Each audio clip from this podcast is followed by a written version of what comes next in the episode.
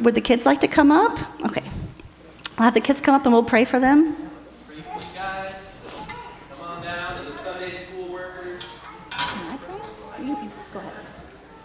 All right. So, yeah, this is something we've been doing as a church for a little while. Griffin, I don't know if you'll have space to sit there. That's all right. Uh, where, yeah, we pray for our kids going into our Sunday school spaces. Uh, this is just an awesome opportunity to, to think about the generational effect that, right, the Bible has on us, that we want to raise up this next generation. Uh, so let's just pray as a church. So stretch out your hands or fold your hands in prayer. Uh, Heavenly Father, we thank you so much for the privilege it is to be able to teach and love and care for these kids, to show them the wonder of who you are and all the good things that you've made for them and the purpose and plan that you have for them. Uh, we thank you, Lord, that they are the church, that they are a part of us, that they are, although being equipped at this age, will likewise equip others, Lord God, that they will bring forth your light and your truth uh, in this time and in their generation. And we ask, Lord, that you would just pour into their hearts your word, give them a desire to know you, give them a satisfaction in who you are. May they delight themselves in you. And we thank you, Lord, for our workers in the kids' spaces today. We ask that they would find joy in serving as they get to tell the good news to this generation. Uh, we thank you, Lord, for equipping us as a church to be able to serve uh, these kids and to, to build each other up as we go forth into this world. And we pray this in Jesus' name. Amen. So, you guys are dismissed. You go on to your classes with your teachers. Uh, here, don't forget your. Right there, right there. Uh, the rest of us, the, the sermon we're talking about today is from the book of Acts. We're in Acts chapter 19.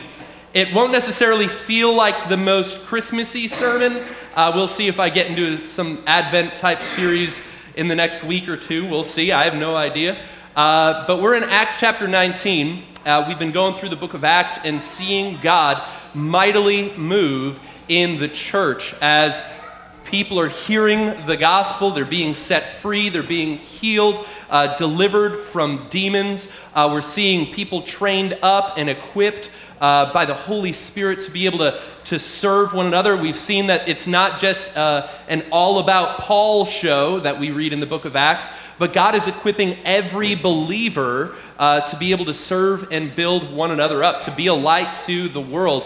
And so we see that the, the mission of Jesus, right, that kind of started on Christmas Day, if you think about it that way, right, where he's born into the world, the light of the world uh, that he then does this ministry. He dies and is raised from the dead. That he then sends out the church to bring this good news to all the world. And that includes delivering those who are oppressed, those who are perhaps under attack uh, by darkness, by the enemy. So, so, like I said, might not be the most Christmassy theme, but the Word of God is healthy all times a year for our hearts to hear. So let's jump into the Bible. I'm going to read the, the whole passage today, and then we'll analyze it, and I might even read some uh, passages from Second Chronicles today. I don't think I've preached out of there too often. Uh, so Acts 19, verse 17. It says, When this became known to the Jews and Greeks living in Ephesus, they were all seized with fear, and the name of the Lord Jesus was held in high honor. Many of those who believed now came and openly confessed what they had done a number who had practiced sorcery brought their scrolls together and burned them publicly. And when they calculated the value of the scrolls, the total came to 50,000 drachmas.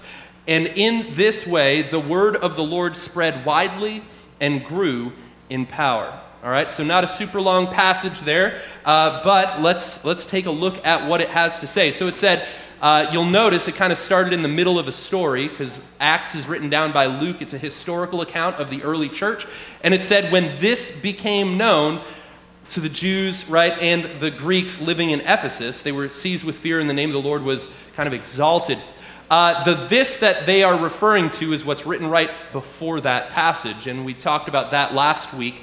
The idea that Paul was being used by God to heal the sick. And God was doing all of these unusual miracles through Paul, uh, healing the sick, and even uh, demons were being cast out by like aprons and handkerchiefs that had even just like touched Paul is this kind of cool thing. So, so the people are being made aware of the demonic being, right, forced back, right, as the kingdom of God advances. And then there's the second event that's unusual that kind of surprised them and woke them up to this supernatural, uh, where there were these seven sons of Sceva who were not followers of Jesus, but they would try to travel around and cast out demons. And one time they were like, hey, let's try to cast this demon out in the name of Jesus. And so they say to the demon, right, basically, we cast you out in the name of Jesus, whom Paul preaches. So they, they didn't even know Jesus, right? They didn't even know Paul. They just heard the stories about Paul, probably. And, uh, and the demon ended up responding to them, saying, Jesus I know, and Paul I know about, but who are you? And the, the man that was possessed by the demon actually attacks these seven brothers, and they flee from the house, bleeding and naked. So that's like this crazy event that, right? Like we see that the supernatural is at work, that there's this kind of war taking place between, right, God's kingdom and the demonic. And, right, so the people of Ephesus are like, wow, this is crazy, right? Things are going down, right? We were kind of involved with maybe this Jesus thing a little bit, but we still dabbled in our sorcery or some of our pagan rituals that we were used to. And they didn't at that time seem to think it was all that big of a deal until they realized who they were partnering with when they did that sorcery. That the fact that people were being oppressed by demons, right? And then through Paul, God is setting them free, right? And then they're seeing like that these demons are not on like team people, right? The demons are not out for the benefit of others, right? Causing all sorts of havoc and uh, doing all sorts of these negative things. And so, as a result of that being made known to these people, right, they, they are suddenly like kind of like gripped with a, a healthy fear, I guess, of the supernatural. That they're not just going to mess around with, right, just whatever supernatural things that they were pursuing. Uh, that they wouldn't just keep pursuing these sorceries or, or witchcraft or these pagan experiences uh, because they were realizing they were inviting into their lives these, right, these demons, essentially. Uh, so as a result of this fear coming upon them, they, th- something good happens, right? They, they distance themselves from that which is bringing harm to their lives, distancing themselves from that which would bring bondage to them, and then, right, are publicly professing and confessing, right, their sin. They're professing Jesus and confessing their, their sin publicly, right? And that the name of Jesus is, is greatly honored as a result. And so, as a result of this, some of these negative experiences, God is brought glory and people are set free. And sometimes we, all of us, can slip into a complacency uh, where we're not necessarily aware of the, the cost of our choices or the things that we allow in our hearts to take precedence above God, right? We're not always like thinking of all of that stuff. And so these people kind of just have this like wake up moment of like, whoa, what am I doing with my life? right? Why am I dabbling in this demonic stuff? And they're seized with fear and they, and they liberate themselves from it, right? They, they burn their scrolls, right? They, they get rid of all of this from among their midst. And we've seen this actually happen before, this kind of healthy adjustment and focus take place within the church. Earlier in the book of Acts, uh, in Acts chapter 5, the story of uh, Ananias and Sapphira, who they actually lie to the Holy Spirit and, and then die on the spot, right? Which was like this kind of crazy moment. Uh, where, as a result of lying to the Holy Spirit and, and deceiving the believers, the church, uh, they end up dying one after the other. And in that passage, uh, we saw that as a result of that, in Acts 5.11, it says, And great fear came upon the whole church and upon all who heard of these things. Right? So it kind of like recalibrated everybody, like, whoa, like Holy Spirit's not someone to mess around with. Like we don't just kind of like, right, just do our little Christian thing on the weekend and just kind of put God in this little convenient box part of our lives that God is significant, God is mighty, God is to be honored and respected. And so, as a result of that experience, right, they, they kind of put God in right standing in their own hearts and perspective. And as a result of that, good things happened. It says in verse 12 in that passage, and now many signs and wonders were regularly done among the people by the hands of the apostles, and they were all together in Solomon's portico, that none of the rest dared to join them, but the people held them in high esteem. And more than ever, believers were being added to the Lord, right? Multitudes of both men and women, so that they even carried out the sick into the streets and laid them on cots and mats, that as Peter came by, uh, least his shadow might fall upon some of them, and right, implying that they'd be healed. And the people also gathered from the towns around Jerusalem, bringing the sick and those afflicted with unclean spirits, and they were all healed.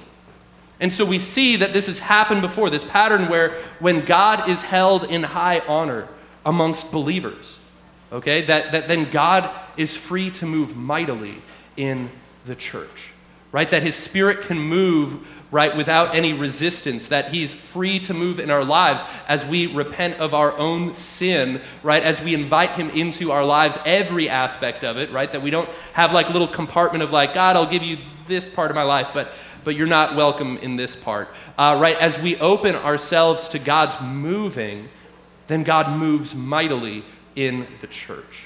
Okay? That this is something that this reverential respect, this, this fear, if you will, is actually a healthy and good thing for the church. Okay? That this was something that happened in the church community. Okay? That they recognized their own need for repentance. And that's, that's an awesome, awesome thing. Uh, the Bible talks about this idea that uh, comparing godly sorrow and worldly sorrow in a similar fashion to this, okay? Uh, where it says that godly sorrow brings us to repentance. Okay, that, that sometimes God will allow us to be convicted of our sin, where, we realize the, the consequences of our choices, that we might be like grieved for a moment, but it brings us to a point of handing it over to God, right, and experiencing this amazing forgiveness that He has for us. But it hopefully at the same time allows us to leave it and move on with our lives, walking in obedience to the Lord. Okay, like that, that's a good thing that happens as a result of, of godly sorrow that he might allow in our lives. Well, the Bible contrasts that with worldly sorrow, which it says brings death. Okay, so like we, we have this, this balance, I guess, uh, where we as Christians, we can enjoy this freedom and forgiveness in Jesus, that we know and experience the love of God. But at the same time, like we want to make sure that we're not becoming too comfortable or complacent with sin right? That we're not just like allowing or tolerating sin in our lives that then limits God's ability to move. Or maybe even like limits others' perspective to like join the family of God because they're, you know, have this idea that the church is full of hypocrites, right? That like that that's a hindrance to other people coming and meeting Jesus and experiencing salvation. All right? So like there's this healthy response that happens here in Acts right? Chapter 5, as well as the passage we're in now in Acts 19, where the church responds when they're like, wait, what are we doing with our lives? We became so complacent, right, that we tolerated so much kind of sin in our lives, idolatry even. And then once they've cleansed themselves of that, God was able to move mightily. One of, one of the other themes that we see in this passage in Acts is that they, uh, they were willing to confess what they had been doing to one another. Okay? And this was actually a really good and healthy thing. All right, this is an awesome thing to do.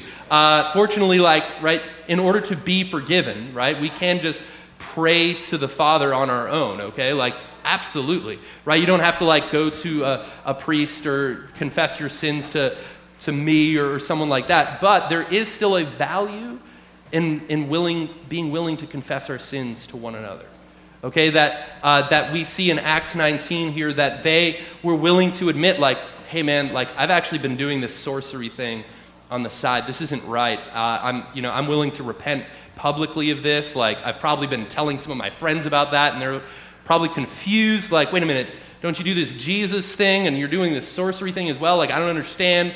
Like, it, it would have been confusing to others, but they're willing to now publicly set that situation right. Okay? Uh, and, and, and it says this in, in James. You're probably familiar with this passage, James chapter 5, just talking about prayer, healing, and confession. Uh, it says this And the prayer of, the faith, of faith will save the one who is sick, and the Lord will raise him up. And if he has committed sins, he will be forgiven. Therefore, confess your sins to one another and pray for one another that you may be healed. The prayer of a righteous person has great power as it is working. All right, and so, so in writing that, James is kind of emphasizing, hinging God's ability to move within the church on this idea of, of confession, right? Of being willing to repent or to change our mind, to turn from our sin and to, to walk in obedience to God. And in this case, he's actually talking about being willing to, to confess your sins to one another, to pray for one another, that there's actually freedom that we experience as believers when instead of having secret sin in my life, I'm willing to, right, talk to someone else about my struggles. When I'm willing to invite someone else in and say, hey, would you pray with me about this? Like, I need to tell someone else about this because as long as I keep it a secret, the enemy seems to keep getting this foothold in my life. I keep falling into the same struggle over and over, and I need to expose this work that the enemy's doing in my life that I don't want anymore. Right? That freedom can come as a result of just, just being able to, right, prayerfully, right, ask for help, right, and just to confess the areas that we struggle with, right, to some other person, some other believer, not for the sake of them to then go out and, and gossip about it, but for the sake of them to build you up, right, to remind you of the truth right? That, that sometimes we become complacent with sin because we don't realize how much it's costing us right? That we're like, I don't know, but I kind of like it, so I'll just kind of keep living this way for a little bit. And, and the Bible actually warns us, I think it's in Hebrews 3, talking about, right, that we actually, our hearts can become hard due to the deceptiveness of sin. Right? That if, if we're not careful, if we're not allowing our hearts to be exposed to the Word of God, right? If we're not willing to look to others for encouragement or even like to lovingly correct us sometimes, uh, that our hearts can become hard. We'll just no longer think of it as a big deal, that it's possible to like grieve the Holy Spirit who dwells within us, that maybe He has gently been pointing out an issue in your heart, and if we repeatedly reject what He's pointing out, He'll eventually just kind of, all right, I'm not going to bring it up anymore. Right? And God will move less in us if we choose to reject the things that He's saying. Right? If we're, if we're refusing to repent, right, of the things that are going on in our lives. And so this idea of confession is like really, really powerful. Okay? Sometimes uh, God might allow you and your secret sin to be found out, right? And that's sometimes for like the health of like, hey, w- wake up. Like, this was for your good. Okay? That I wanted someone else to be able to come in and to say, hey, like, what are you doing? Like, come on, you're a child of God. Like, what are you doing? Like, let me come alongside with you and like encourage you. Like, you got to get out of this mess. Like, let me help you. Right? That, that the Bible says in uh, Hebrews 12, I think, that like we should kind of untangle ourselves of the sin that so easily ensnares us. That we can run this race that God has set before us. Right? That like we need each other at times to encourage us. And, and so sometimes, like if it goes long enough, God might have another believer lovingly, right, bring correction or balance, right? I love this proverb. Uh, it says that faithful are the wounds of a friend, but deceitful are the kisses of an enemy. Right? We need friends that love us enough to tell us the hard truth sometimes because they love us. You know, whereas someone who's your enemy, they might be like, yeah, you're doing great. Nothing wrong here, right? Like, yeah, you're awesome, right? And they're just flattering you and they're not willing to tell you something that might be hard to hear, but would produce so much life in you as a result. Okay, so like you need friends like that sometimes, but better yet than like, you know, someone catching us in our sin is to like go and seek help and confess it to others before it gets to that point, right? Right? That God is graciously willing to discipline us as his children because he loves us. Okay, so let's see. So let's, let's look back. I don't know if you can put a Acts 19, verse 19 again. I know I didn't have it in sequence, but jump back to the top over there. right? It said, And a number who had practiced sorcery had brought their scrolls together and burned them publicly. And when they calculated the value of the scrolls, the total came to 50,000 drachmas. I think different translations might try to like contemporarily eyes, that didn't make sense, but that currency, right? Because I don't know what a drachma is. I, I think some, the New Living Translation actually might even like relate that to like millions of dollars or something like that. But either way, they were really, really valuable, okay? Uh, and so we see that as they recognize the demonic was at work in their very city, right? They're willing to now burn and get rid of the very things that they were becoming involved with, right? That they're like, we need to get rid of this. I don't want this in my life or in my house. Right? That they burned these scrolls that they had. And, and this is a really good thing that they did. Now, notice that these scrolls were worth a lot of money. And you might be like, why didn't they just like sell them?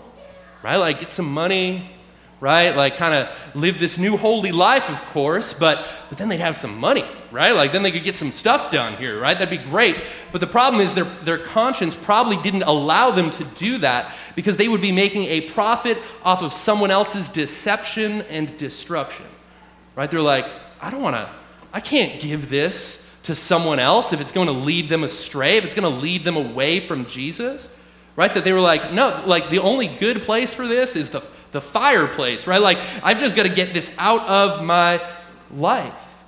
And so, as, as followers of Jesus, similarly, maybe you haven't been practicing sorcery this week, but there are areas of our lives where we might allow idols in our hearts, where we might allow things to come between us and God, where we, we place things in wrong priority, right? And, and sometimes, like, it's easy for, for us as Christians to be like, yeah, like, you know, like sex or drugs or, or all of these different things. But, but it's also issues of like pride or matters of our heart or, or like our own comfort, right? Just this idea of like, I just kind of want to like relax, just build up some savings and make myself comfortable at home. And, you know, I like taking naps myself, right? Like, it's just like we might value our own comfort than the call that God has for us to go build his kingdom too much. That, that could be out of order, possibly, okay? So idols can be any sort of thing that we would allow to, to be in the place of God in our own heart.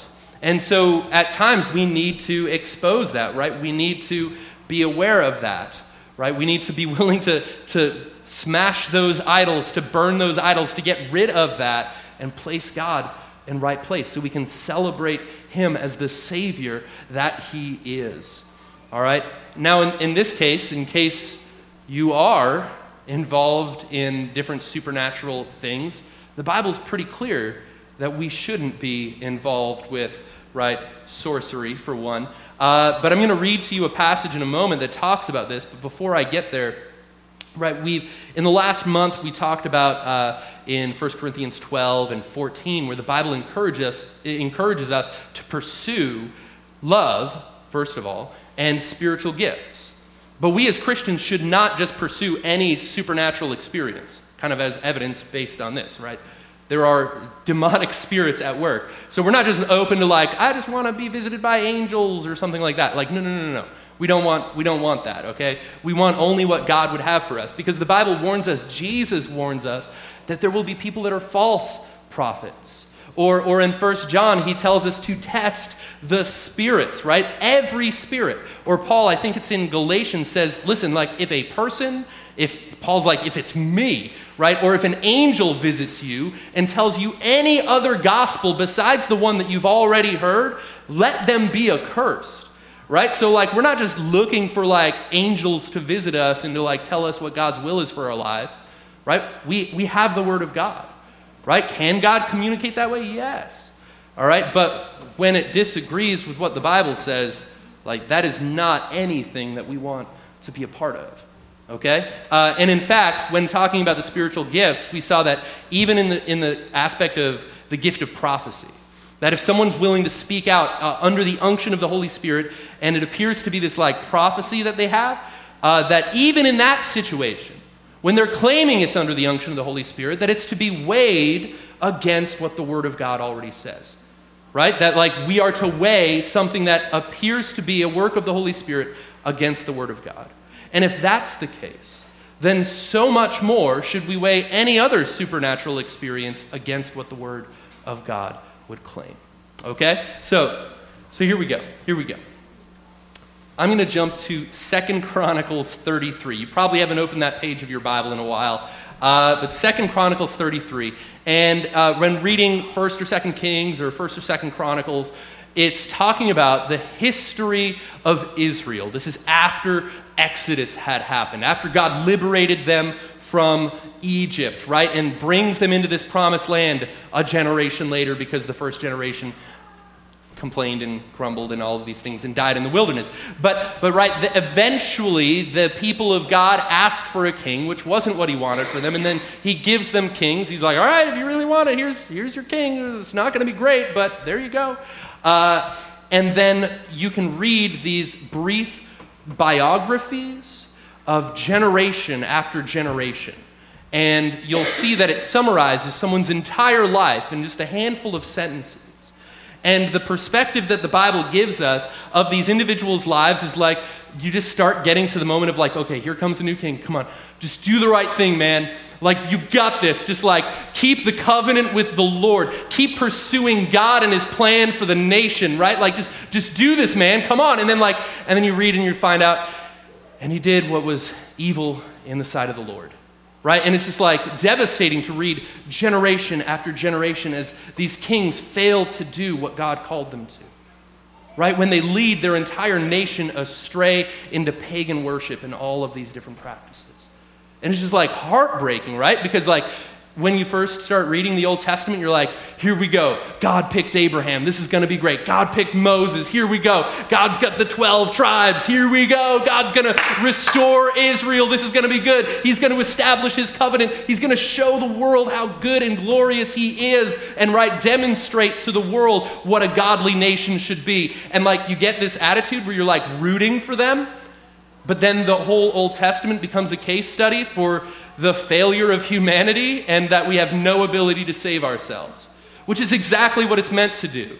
But it's kind of like we're used to this idea of, of good guys and bad guys, and we want to see like the heroes of the Bible like rise up as these awesome men and women of God, and then they're all imperfect, right? And it's it just like is evidence to this need for the Savior to come, right? The whole Old Testament is just like evidence to our need for Jesus, right? That it, it removes kind of this idea of, of our wrongly placing this hope in humanity to suddenly figure out all of its problems. Because we repeatedly fail, right? It's not the most encouraging thing, but it's great news when you find out God loves us and still sends a Savior to save people like us. Okay, like, so that's the good news. So here we go. Okay, so I, I prefaced that enough. Here we go. Second Chronicles 33. Manasseh was 12 years old when he began to reign, so a very young king. All right, and he reigned 55 years in Jerusalem. And here we go. We're like, come on, Manasseh. You've got this. Come on. Like, don't do the, the sins of your fathers, right? Just do the thing that God's telling you to do. And then here it goes in verse 2. Let's see, where's my water bottle at? Did I leave that? Oh, thank you. I appreciate it. Here we go, verse 2. And he did what was evil in the sight of the Lord, according to the abominations of the nations whom the Lord drove out before the people of Israel. It's like, come on, man. Man. That's too bad, right? This is, this is going to be a little bit of a sad story, but God's grace will be demonstrated in it, fortunately. So this guy did what was evil in the sight of the Lord. And I want to point out uh, it's not about whether or not we might think something is evil, all right? Because all of humanity, we, have, we do a bad job of figuring out what's good or evil. That's kind of like the whole Adam and Eve thing, where they, instead of letting God define what was good and evil, they're like, you know, maybe I can define this for myself. I'm going to define what's good and evil for my life. Uh, but we're bad at that. It says in Proverbs that uh, there's a way that seems right to a man, but the end is destruction. Okay? So what matters is was it evil in the sight of the Lord? Okay, because as we read these, these books of the Bible, these historical books about these kings, what matters is their whole life is summed up and looked at and weighed by God. Right? He's the one who is just and righteous. He's the one whose opinion matters in the end.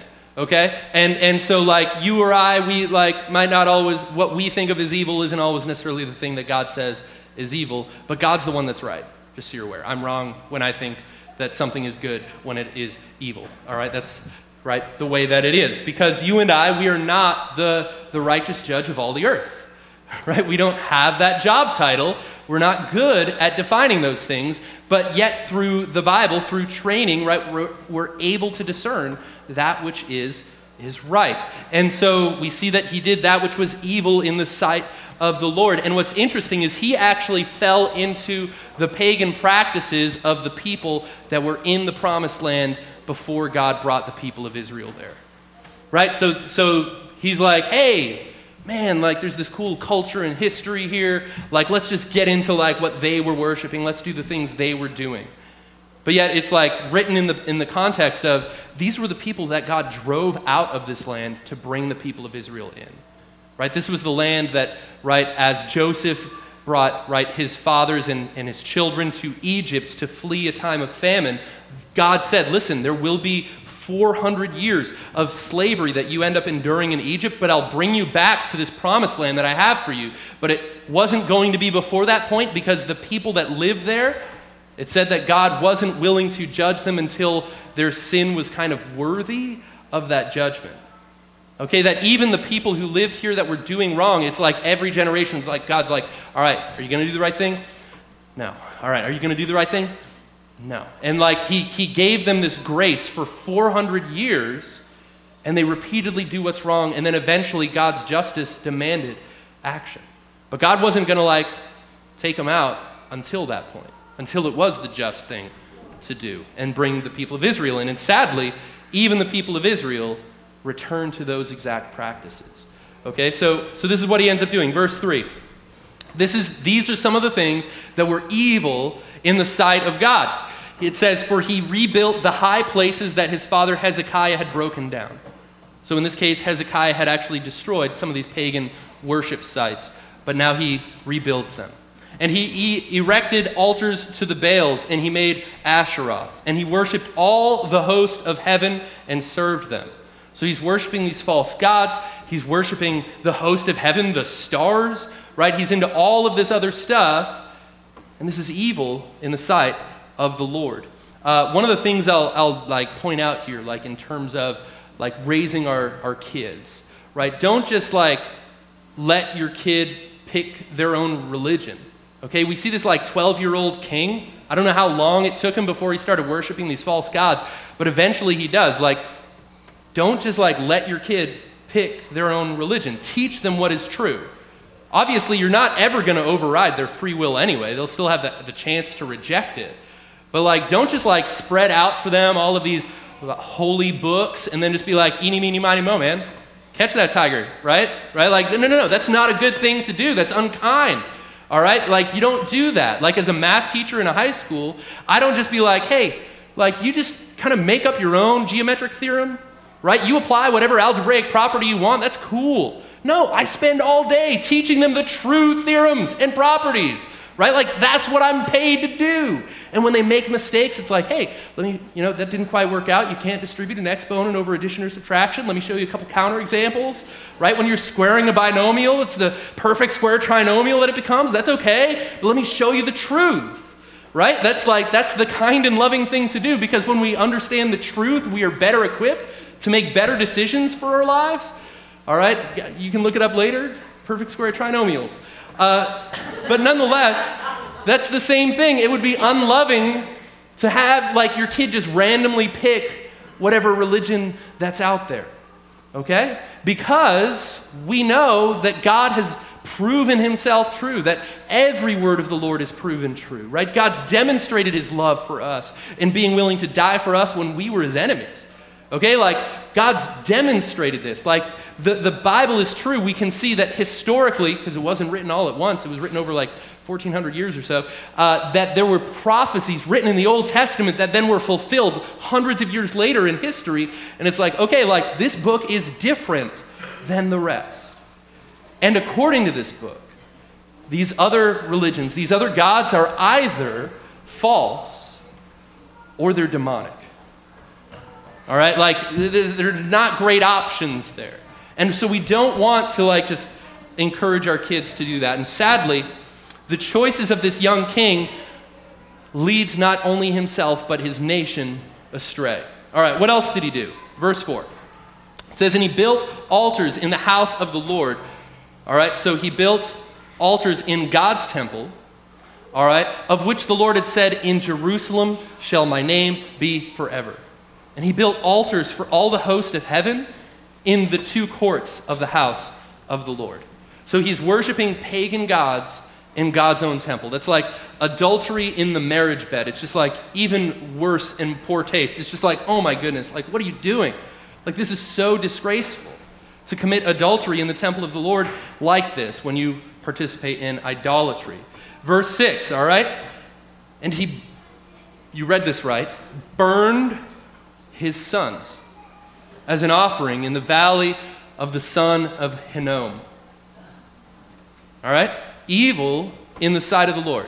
He burned his own children alive in worship to these false gods. Okay, like evil in the sight of the Lord.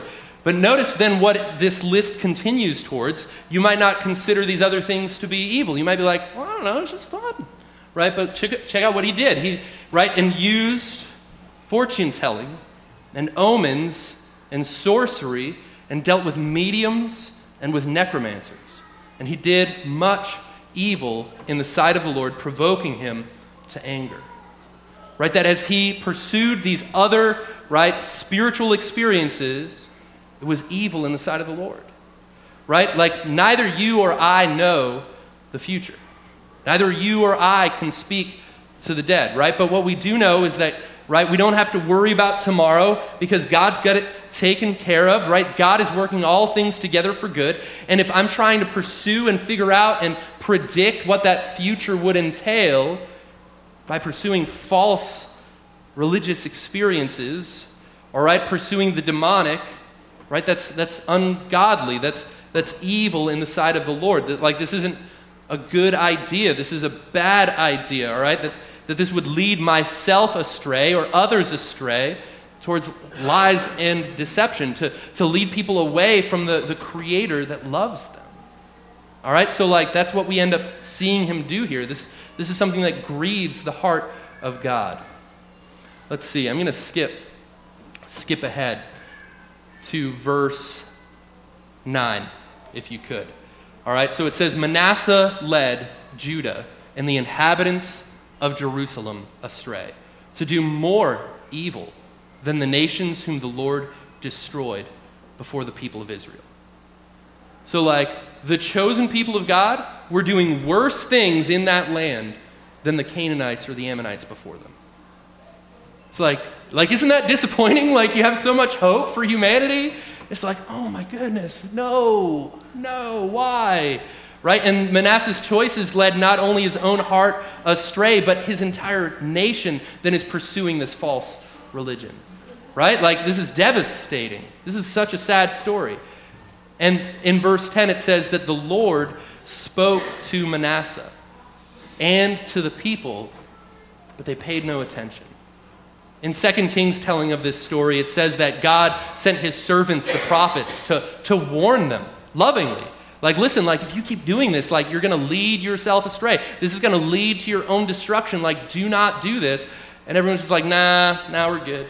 But yeah, like, these warnings are this gracious thing that God does, trying to, like, listen, you can still turn from this. What are you doing? Right? What are you doing? It says that uh, as a result, verse 11, Therefore, the Lord brought upon them the commanders of the army of the king of Assyria, who captured Manasseh with hooks and bound him with chains of bronze and brought him to Babylon. Right? He's just like taken in slavery, captive to these foreign nations. Fortunately, even with all of his failures, God's grace is not done.